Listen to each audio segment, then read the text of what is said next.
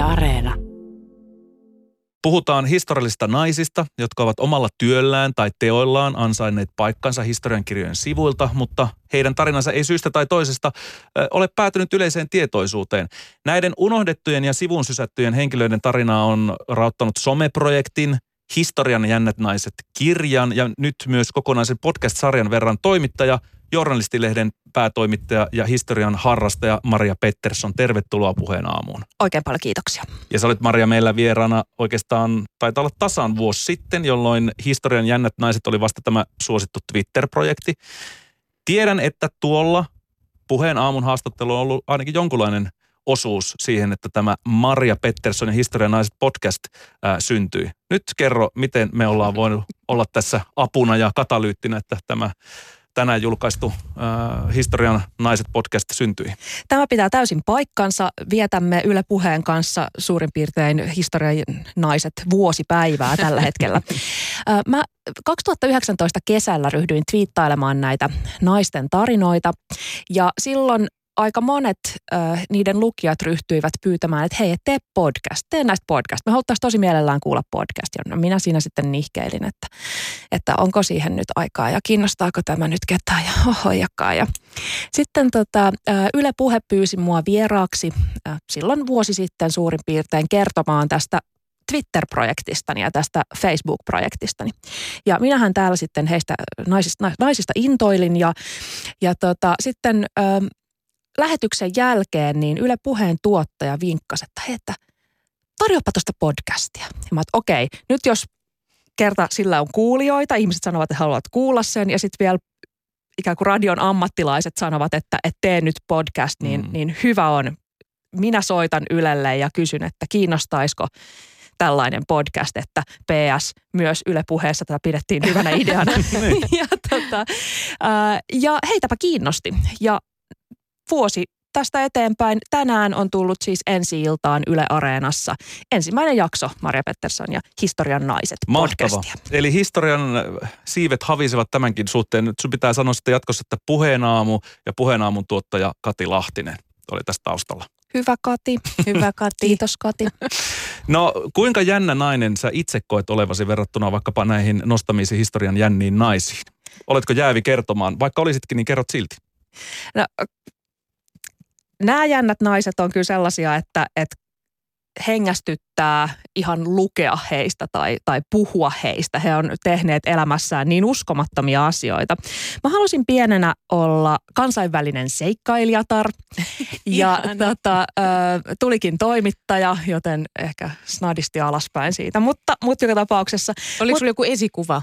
Mm, no sepä, kun 80- ja 90-luvulla niin, niin esikuvat oli vähän vähissä. Et ne oli sitten ehkä fiktion puolelta, että niin tosi maailman puolella oli yleisurheilijoita ja spedetyttöjä, kuten, kuten tota, ää, toi Paleface tässä minun podcastissani kuvailee. Mutta, tota, ää, mutta kyllä mä oon sitten jotenkin pyrkinyt toteuttaa sellaista sisä, sisäistä sankaritartani apua. Nyt kuulosti pahalta. Mutta tota, sisäistä seikkailijatartani aina niin kuin siinä vaiheessa, kun pystyy. Et jos voi valita, että lähteekö vaikka häämatkalle, Majorkalle vai Pohjois-Koreaan, niin valitsen sitten Pohjois-Korean. Ja jos voi päättää, että meneekö naimisiin tuomiokirkossa vai Las Vegasissa Elviksen vihkimänä, niin tietenkin Las Vegasissa Elviksen vihkimänä. Onko se käynyt toteen? Juu, juu, juu. Sä oot käynyt Pohjois-Koreassa häämatkalla vai? Kyllä vaan. Minkälainen kokemus se oli? No, äh, hyvin kiinnostava ja aivan hirveä tietenkin. Siis en mä nyt voi ihan kaikille suositella sitä ylipäätään tai saati sitten romanttisena kohteena. Ää, ei se, se ei ole kumpaakaan, mutta, mutta tota, mikä nyt tämmöinen hirmuhallintodiktatuuri, niin mielenkiintoista, mutta aivan hirveää se on nähdä. Oliko ne kulissit sellaiset, mistä on puhuttu, että yritetään pitää kulisseja yllä, mutta kulissien takana tapahtuu kaikkea kummallista? No meitähän ei koskaan sinne ö, kulissien taakse päästetty, että meillä oli koko ajan kaksi tyyppiä kannoillamme seuraamassa, mihin ikinä mentiin. Ja, ja tota, kyllä runsaasti nähtiin patsaita ja nähtiin ö, erilaisia pyhiä paikkoja, joissa suuri johtaja oli joko käynyt tai ehkä syntynyt.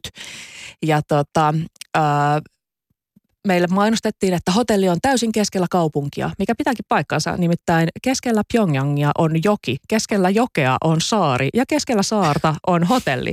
Ja totta viekö, siellä me oltiin. Mutta me myös matkustettiin ympäri Pohjois-Koreaa ja, ja tota, vaikka he yrittivät kovasti näyttää meille parhaat puolet maastaan ja varmaankin näyttivätkin, niin oli se nyt aika kuvaavaa, että esimerkiksi Kaesongissa, joka oli ää, tämmöisen teollisuuden keskus, niin ei sitten kuitenkaan koko kaupungissa ollut sähköjä. Okei, kiinnostavaa. Hyvin kiinnostavaa. Tästä voisi jutella pitkäänkin. Kyllä. Lö- näkyykö siellä katukuvassa tai patsaana yhtään naista, mutta oliko siellä nostettu yhtään jännää naista tai heillä jotenkin suurta naistekijää? Siellä on tällaisia naisliikenneohjaaja poliiseja, jotka on sellaisia paikallisia seksisymboleja, jotka on semmoisissa niin hyvin kauniita naisia äh, sellaisessa liikennesolmukohdissa ohjaamassa niitä kolmea autoa, jotka kaupungista löytyvät. Ja, tota, ja sitten kyllä siihen kulttuuriin kuuluu myös tämmöinen niin äidin, äiti on tällainen myyttihahmo, niin sitten nämä tota, suurten johtajien äipät oli siellä silloin tällöin edustettuna, mutta eipä juuri muita. Niin, että vastaavanlaista projektia odotellessa sitten Pohjois-Koreankin, minkä sinä olet tehnyt sitten täällä Suomessa kenties? Hetken saa ehkä odotella. niin. Mä luulen, että mä tein sellaisen virheen, että mä keskeytin, kun sä olit vastaamassa siihen, että kuinka jännä nainen sä itse koet olevasi eh, kysymällä jotain esikuvista. Mutta niin, jos sä nyt, niin, onko sä jännä? Ainakin kuulostaa nyt kaiken tämän no, kertoman perusteella, tää, tää että sä oot tyhj- jännä. Tyhjensi vähän pankkia jopa, niin. mutta niin. No jos niinku nolla on ö, täysin tympeä, mitään sanomaton ja tosi tosi tylsä, niin ja, ja kymppi on sellainen joku näistä podcastin superkiinnostavista naisista, niin mä oon ehkä päivästä riippuen kaksi viiva viisi. Ehkä joskus seiska. Mä oon, siis loppujen lopuksi eiköhän niin kuin kaikkien semmoinen normaali elämä ole kuitenkin niin kuin siellä viitosen kohdalla mm. korkeintaan. No yksi, joka yhdistää kaikkia näitä käsittelemisiä henkilöitä, Maria Pettersson, on se, että kaiken jännyyden lisäksi heidän elämä on tullut päätökseen ja kukaan näistä jännistä naisista ei ole toistaiseksi, sä et ole nostanut yhtäkään suomalaista naista esiin. No nyt mä aion kysyä sen kysymyksen, mikä sulla jää tuolta vastaamatta, eli kenen tai ketkä suomalaiset elossa olevat naiset sä nostasit se kenties jatko-osan sivuille? No jos mä rupeisin tekemään elävistä naisista, niin äh, näiden podcastin naisten, heitä yhdistää siis se, että he on myös jääneet ikään kuin hiukan sivuun historian kirjoituksesta, joten mä en nostaisi tyyppejä kuten Tarja Halonen, koska he on kaikkien tuntemia. Mutta sanotaan, että, että esimerkiksi Lotta Hintsa voisi olla sellainen. Hän on siis entinen Miss Suomi, ekonomi, malli ja ammattivuorikiipeilijä, joka roikkuu tuolla jossain pakistanilaisen vuoren jääseinämässä hakusta ja toivoo, että, että lumivyöry ei tällä kertaa vie mukanaan. Että hän voisi olla semmoinen ö, vähän niin kuin yllättävä ö, jännä nainen. Ja sitten toinen on tietysti ö, Heli Love, Helly Love, joka on tota, 31-vuotias Iranissa syntynyt, Suomessa kasvanut ää, taiteilija. Hänen äitinsä oli Peshmerga Sissi, kurdi, ää, ja tota, hän on ää, 18-vuotiaan muuttanut Losiin luomaan omaa näyttelijä- ja laulajauraa. Hänellä on ää, kurdialueella tämmöinen oma eläinten pelastusjärjestö ja sitten hän on käynyt tekemässä esimerkiksi musiikkivideoita aivan täällä tota, kurditaistelijoiden kanssa eturintamassa Isiksen hyökkäyksen ää, tienovilla. Niin Syyriassa vai? Tai niillä Ää, Iraki, Irakissa, okei, okay, niin just. No huhu, mä laitan nimet ylös, koska tässä tuli erittäin hyviä meidän seuraavia vierasehdokkaita tähän myöskin. Ehdottomasti, mielelläni. En tunne siis kumpaakaan henkilökohtaisesti, en ole koskaan tavannut. Erittäin mm. mielelläni kuulisin heidän haastattelunsa. Joo. Tehkää se. Kuuntelet puheen aamua täällä Alina ja Juhani sekä Ylepuhe aamun vieras. Puheen aamun vieraana yksi maamme arvostetuimmista toimittajista, Journalistilehden päätoimittaja, intohimoinen historian harrastaja, tasa-arvon puolesta puhuja sekä roolipelientusiasti Maria Pettersson. Tunnistatko itsesi tästä kuvauksesta? Tunnistan ja tunnistan myös, että tässä saan omaa lääkettäni maistaa. Nimittäin podcastissa vieraat esitellään vähän tällä samalla tyylillä. Kyllä, tervetuloa puheen aamuun. Kiitoksia. Joo, niin kuin itse kerroitkin, niin tällä tavalla tämä lähtee tänään Yle Areenaan julkaistu ensimmäinen osa Maria Pettersson ja Historian naiset ää, tuota, podcast-sarjaa. Ja se käsittelee historian ihmisoikeustaistelijanaisia ja vieraanasi on suomalaisaktivisti Ujundi Ahmed. Kerro Maria vähän, että millaiseen maailmaan sä viet kuulijasi yhdessä Ahmedin kanssa, kun tämä podcast-sarja pistää ensimmäisellä kerralla tulille, niin mitä voi odottaa? No meillä on 13 osaa tässä ja ensimmäisessä tosiaan käsitellään historian ihmisoikeusnaisia, ihmisoikeustaistelija naisia. Meillä on kolme, kolmen ihmisoikeustaistelijan tarinat. Yksi heistä on Harriet Tubman, 1800-luvulla Yhdysvalloissa mustana Mooseksena tunnettu nainen, karannut orja, joka sitten myöhemmin johdatti muita orjia vapauteen. Toinen on Tsura Karuhimbi, joka on ruandalainen väitetysti noita nainen. Hänellä on siis sellainen tausta, että häntä syrjittiin kymmeniä vuosia. Häntä pidettiin tämmöisenä noitanaisena, vaikka tietenkään hän ei mikään noitanainen ollut. Sitten alkoi äh, Ruandan kansanmurha ja hän käytti hyväkseen tätä äh, noita naisen mainettaan ja haali pelastettavia ihmisiä omaan talonsa. Ja sitten kun nämä sotilaat tulivat murhaamaan tai murha-aikeissa lähestyivät hänen taloaan. Hän nappasi mitä sai käsiinsä purkillisen kuivia herneitä ja väitti, että tämä on erittäin voimakas taikakalu ja heristi sitä niitä sotilaita kohti ja, ja tota, he eivät sitten uskaltaneet tulla ää, talon kimppuun ja näin pelastui toista sataa ihmistä. Okei. Okay. Ja kolmas äh, historian nainen, josta kuulemme, on Helen Keller, joka oli äh, paitsi kuuromykkä kirjailija, myös vähemmän tunnetusti intohimoinen sosialisti, vammaisten oikeuksien puolustaja, jolla oli oma vaudeville-numero ja jota FBI tarkkaili, koska hän oli epäilyttävä henkilö Yhdysvalloissa. Ja, ja me keskustellaan näistä kolmesta ö, historian naisesta ja heidän tarinoistaan. Ja, ja sitten Ujuni kertoo, mitä samaa, mitä eri on ollut näissä historian naisten ö, ihmisoikeuksien puolustamisessa verrattuna sitten hänen oike- omaan ihmisoikeustyöhönsä ö, Suomessa vuonna 2020. Ja millaisia vaikeuksia kohdataan, kohdattiin silloin, kohdataan nyt. Keskustellaan myös muista historian naisista, jotka on tehnyt ihmisoikeustyötä. Ja tota, esimerkiksi Ujunilla on hyvin mielenkiintoinen perspektiivi siihen, että miten ihmisiä pidetään otteessa tällaisen noituuden avulla, jota Tsura Karuhimbikin muka käytti. Niin, nämä uskomukset on hyvin vahvoja tietyillä alueilla edelleen, joten tavallaan hänkin puhuu siitä, että miten hän pelkäsi jotain tiettyjä kirouksia, kun joku sanoi, että minä kiroan sinut tai jonkun tämmöisen loitsun pistää päälle, niin sitä pelättiin ihan aidosti. Kyllä vain, kyllä vain ja siis hyvin, hyvin mielenkiintoista, mitä hän kertoo ja nimenomaan se, että voidaan tarkastella sitä, että, että mikä on aikaisemmin ollut vaikeaa ja nyt sitten ehkä helppoa tai mikä aikaisemmin on ollut helppoa ja nykyään lähes mahdotonta. Ja tämä on oikeastaan koko tämän podcast-sarjan idea, että joka jaksossa tulee asioita, jotka on aikaisemmin ollut naisille vaikka lähes mahdottomia. Sanotaan vaikka opiskelu tai housujen käyttö, josta on voitu rankaista kuolemalla, jotka tänä päivänä on ihan normaaleja. Ja sitten on sellaisia asioita, jotka menneisyydessä oli täysin normaaleja ja nykyään ei kyllä menisi läpi.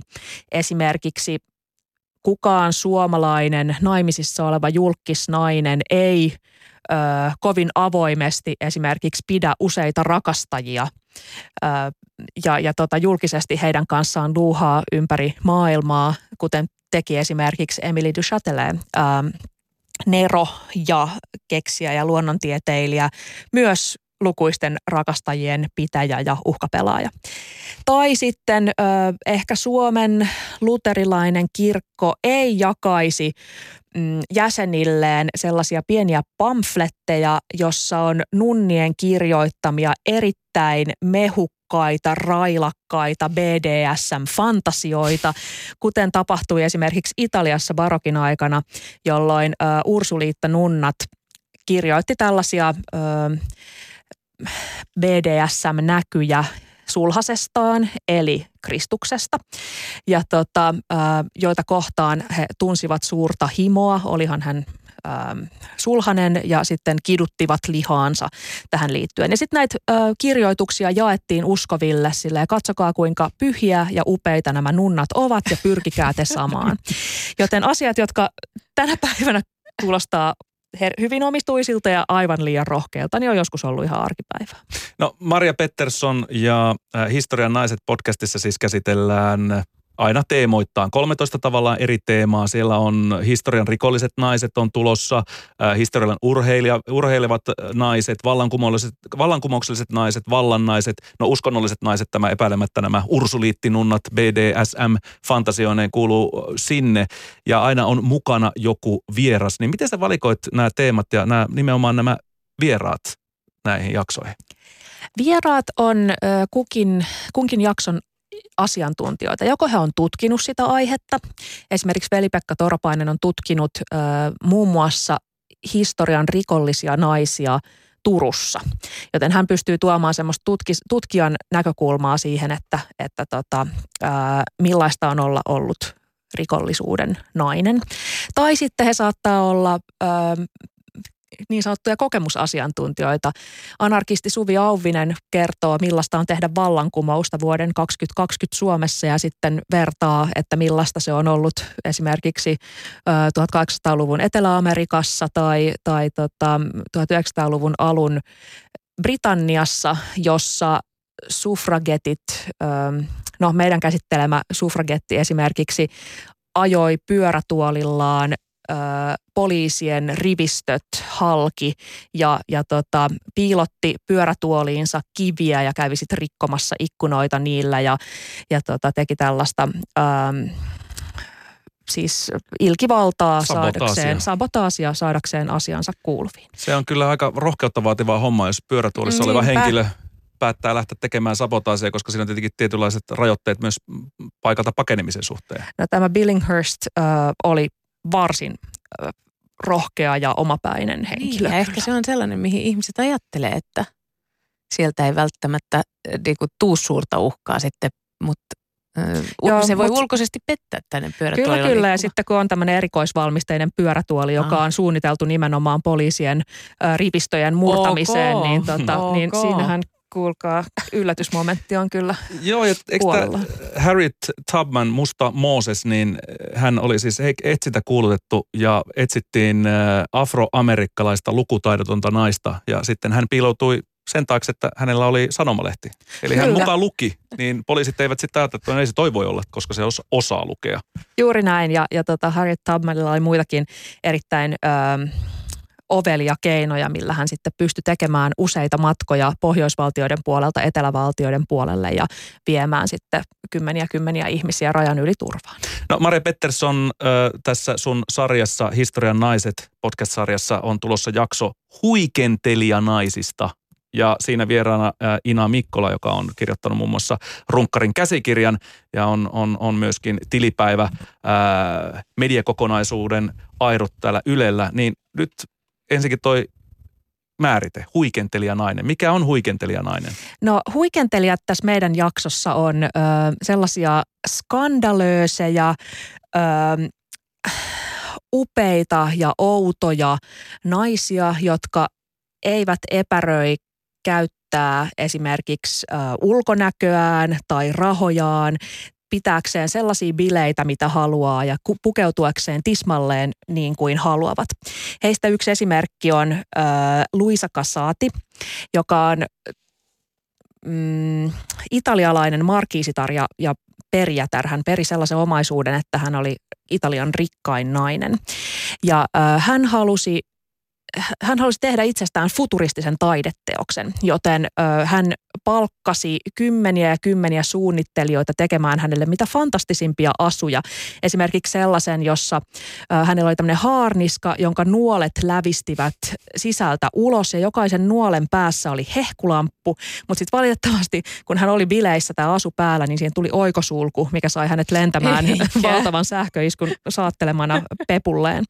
Mutta hän myös... Tota, Mutta huonommin ei käynyt. ei, ei. Hän, hän sitten selvisi siitä, että, että tota, äh, hän järjesti juhlia palatseissaan, sellaisia juhlia, joihin esimerkiksi hän puetutti palvelijansa pelkkään viikunan lehteen ja laittoi heidät seisomaan takan edessä ja viskelemään sinne kuparimurua, jotta Upeeta. nämä ö, liekit loistaisivat jaden vihreinä. Ja Uh. hän teetätti ö, itsestään tismalleen hänen näköisensä nuken ja siihen laittoi vielä, istutti niin kuin omat hiuksensa tähän nukkeen ja kutsui illallisvieraat ja laittoi niin hämäräksi tämän ö, valaistuksen, että, että vieraat ei pystyneet saman tien kertomaan, että kumpi näistä ö, nukeista on aito. Hän keräili lemmikki gepardeja, joita sitten ulkoilutti Venetsianssa ö, pelkkään Turkkiin ja helmiin sonnustautuneena.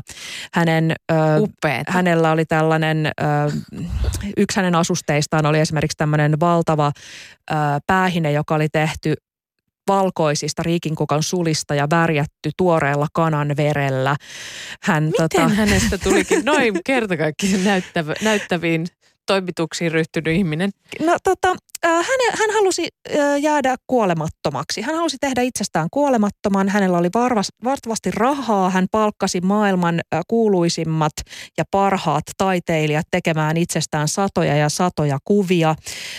Picasson mielestä hän oli hiukan karmiva, mutta hyvin kiinnostava. Picasso kymmeniä vuosia myöhemmin muisteli juhlia, jossa valtava boa-käärme oli ö, kietoutunut tällaiselle jääkarhun tarja, taljalle. Samaa boa-käärmettä etsittiin myöhemmin Rit, hotell, Pariisin hotelli Ritsistä, jonne se oli karannut. Koko henkilökunta oli sitten Jos jäljittämässä. tällaisia juhlia ja muita järjestettäisiin, niin pyrkisin saamaan kutsun. Ja jos tällaisia historiaopetustunteja järjestettäisiin, niin mäkin olisin pysynyt paljon paremmin äh, hereillä sekä yläasteella että myöskin lukiossa. Minkä takia näistä ihmisistä me ei kuulla niillä historian sivuilla? Miksi näitä tarinoita ei ole nostettu vastako nyt sitten tyyliin sinunlaisten ihmisten toimesta? No siihen muutamia syitä. Ensinnäkin historian kirjoitus oli pitkään sellaista, että se keskittyi lähinnä suurmiehiin ja sotiin. Et katsottiin, että kiinnostavaa historiassa on se, että miten rajat on siirtynyt ja, ja keitä kuninkaita on ollut vallassa. Mutta nythän on tiedetty jo kymmeniä vuosia se, että, että tota, jos me halutaan ymmärtää historiaa, niin meidän täytyy katsoa, miten normaalit ihmiset on elänyt, miten köyhät on elänyt, miten naiset on elänyt. Että ei riitä, että me tutkitaan sellaisia niin muutamaa tosi vallakasta miestä. Ja tota, tämä hiljalleen valuu myös historian opetuksen puolelle, mutta ei kyllä kovin nopeasti. Sitten näistä naisista harvoista on esimerkiksi tehty elokuva ja, ja Hollywood on paljon konservatiivisempi kuin me katsojat. Et siinä vaiheessa, kun katsojat olisi jo valmiit vaikka supersankarielokuvaan, jonka pääosassa on nainen tai musta mies, niin, niin tota, ää, studiot saattaa siis venailla vielä 15 vuotta ennen kuin sellainen julkaistaan, koska siellä raha puhuu ja he ei uskalla tehdä mitään normaalista poikkeavaa. Ja, tota, yksi on tietysti se, että näit, näiden naisten tarinoita on historian saatossa ehkä haluttukin painaa alas, koska mitä jos ihmiset tietäisivät näistä tyypeistä, niin herran tähden naisethan voisivat saada kaikenlaisia ideoita ja ryhtyä myöskin skandalööseiksi ja ö, kauheiksi huikentelijoiksi. Miten Maria Pettersson, kun sä luet tällaisia ja tutustut tosi syvästi niihin, niin voimaannutko sä itse? Tuleeko sulla itsellesikin sellainen, että minä laitan riikinkukonsulat ja värjään ne kananverellä ja pidän bileet ja on, on todella näyttävänä. Tota, no onhan näissä valtava semmoinen voimaantumisen elementti, että hitto, että niin kuin 4000 vuotta sitten, 4000 vuotta sitten joku nainen on voinut kirjoittaa näin siistejä juttuja. Tämä on ihan supermahtavaa. Ja sitten toisaalta on semmoinen niin masentava puoli, että, että niinpä, että jostain syystä mulla meni 30 vuotta ennen kuin mä sain kuulla, kuka on maailman ensimmäinen nimeltä tunnettu kirjailija. Se on muuten ylipapitar Enheduanna, kuulitte sen tänään. Ja, ja, tota, ja myöskin siis semmoinen ehkä pieni masennuksen aihe on, että, että esimerkiksi naisia on niin kuin painettu alas ihan samoin metodein niin kuin tuhansia vuosia. Se, että, että tämän kyseisen Enheduennan 4200 vuotta vanhasta tekstissä, niin on maailman ensimmäinen Me Too-tapaus niin kuin kirjattuna. Että hän siellä kertoo, miten häntä ahdisteltiin ja, ja, ja näin. Että ettekö hitto nyt 4200 vuodessa ole keksineet mitään uutta. Hmm. Samoin kaikki niin kuin valeuutiset on niin kuin satoja vuosia vanha keksintö. Ei tämä ole mikään tämän päivän MV-lehti skeida, että et se on niin kuin ihan, ihan siis todella, todella vanha juttu ja, ja kaikki tämmöiset. Sitten pluspuolella aina ihan jokaisena historian aikana on ollut naisia, miehiä, muita, kaikkia sukupuolia, jotka on myös nostaneet lahjakkaita ihmisiä näiden sukupuolesta riippumatta. Aina on ollut tukijoita, joka kerta. No mitä näistä tarinoista sun mielestä meidän tulisi oppia? Sä oot nyt yhdestä kymmenen vuotta, vuotta jo pyöritellyt näitä tapauksia sekä kirjassa sekä myöskin Twitterissä ja nyt myöskin podcastissa Maria Pettersson ja Historian naiset. Mikä on se suuri opetus, mitä sä voisit kuvitella, että näistä tarinoista pitäisi jäädä käteen? No näistä, siis osasta heistä ei voi oppia yhtään mitään. Että he on niin kuin täysin ihmishirviöitä ja mulkvisteja, joista ei kannata opetella yhtään mitään. Mutta tota, ja nämä ei ole niin kuin esikuvallisia kertomuksia. Mutta ehkä se, mikä tässä jotenkin tulee ymmärretyksi on se, että tasa-arvo ei ole mikään sellainen asia, joka koko ajan lisääntyy itsestään. Et tasa-arvo menee eteenpäin, mutta se voi ihan yhtä hyvin mennä myös taaksepäin. Et asiat, jotka joskus on ollut sallittuja, saattaa olla vaikka sadan vuoden päästä taas kiellettyjä. Ja se, mehän nähdään tämä siis Euroopassa tänäkin päivänä, katsotaan vaikka Unkaria ja Puolaa, niin siellähän tasa-arvo on lähtenyt menemään alaspäin, menemään huonompaan suuntaan. Et, et me ei voida niin kuin lepäillä laakereillamme ja ajatella, että tästä ikuisuuteen jatkuu vaan tasa-arvon voittokulkua, koska niin todennäköisesti ei tapahdu. Mutta mitä se sitten antaisit neuvoksi niin kuin niille esillä nolla kymppiasteikolla se tylsä ja se tyyppi se nolla, joka ei ehkä uskalla eikä halua, mutta silti jollain tavalla niin kuin joku sellainen osallistumisen tarve ehkä on tai ainakin kiinnostus siihen, että et, en halua laittaa niitä sulkia päähän ja värjätä kanaverellä ja näyttää olevan jännä nainen, mutta niin kuin jollain tavalla haluan edistää sitä tasa-arvoa. Niin mitä on sellaiset arkiset asiat sun mielestä, että ei niiden tarvi olla välttämättä niin raflaavia? No musta ensinnäkin äh, rakastan hiljaisia nörttejä ja olen sellainen itsekin hyvin usein, joten, joten tota, äh, hyvä asteikon alkupään ihmiset. äh, mutta ehkä sellainen, siis tieto, tiedon hankinta ja tiedon välitys on ainakin semmoinen, mitä, mitä jokainen voi tehdä. Et jos ei halua keskustella aiheesta internetissä, niin ei todellakaan tarvii, mutta, mutta se, että lukee, kuuntelee, ö, omaksuu asioita, niin se on ikään kuin loistava alku. Ja, ja siitä sitten, kun ryhtyy esimerkiksi, kun kuulee ö, vaikkapa historian naisten kertomuksia, niin sitten ymmärtää maailmasta jo enemmän kuin silloin, jos on kuullut pelkästään ö, Kustaa Vaasasta. Kiinnostava tyyppi, mutta, mutta ei riitä. Ja, tota, ja, ja hänestä on kerrottu jo ihan tarpeeksi. Ja hänestä on kerrottu monta tarinaa. Mm. Ja, ja tota, sitten kun tietoa on, niin sitten alkaa nähdä ehkä myös omassa elämässään sellaisia kohtia, joissa voi vaikka itse edistää tasa-arvoa tai, tai mikä on ehkä pikkasen vinksalla ja mitä voi niin kuin hyvinkin pienillä asioilla lähteä korjaamaan. Maria Pettersson ja Historian naiset podcastin ensimmäinen jakso on nyt Yle Areenassa. Uusi jakso julkaistaan aina joka keskiviikko seuraavan 13 viikon ajan. Historian jännät naiset tietokirja löytyy kirjastoista, myöskin kirjakaupoista ja divareistakin varmasti. Kiitos vierailusta toimittaja Maria Pettersson. Oikein paljon kiitoksia.